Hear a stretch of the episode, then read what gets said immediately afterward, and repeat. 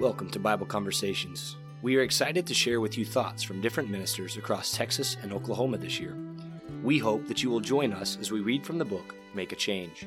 You can find this book on Amazon in an ebook format or in print, and we hope that you will enjoy this short devotional thought as much as we have.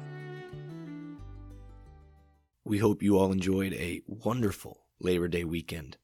Today's conversation starter comes from September sixth, and it is entitled, Cross-Carrying, Rattlesnakes Are Dangerous, and it's by Philip Johnson.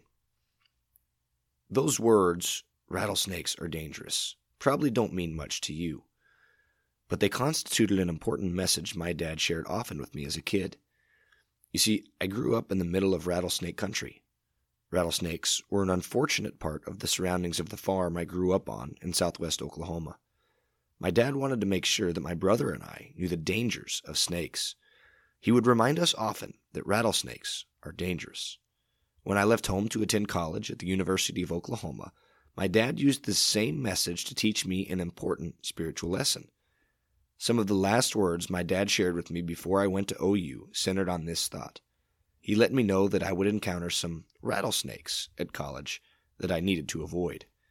There are some things in life that are dangerous. If we commit to the way of the cross, we will constantly be aware of those things that pull us away from God. In First Thessalonians five, Paul shares an important message with the Christians at Thessalonica.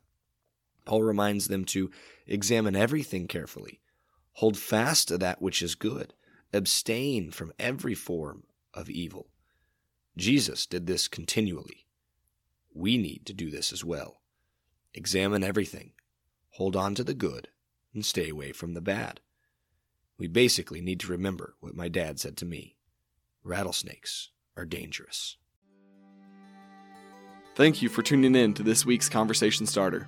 We appreciate your desire to study God's Word and grow in the admonition and knowledge of the Lord.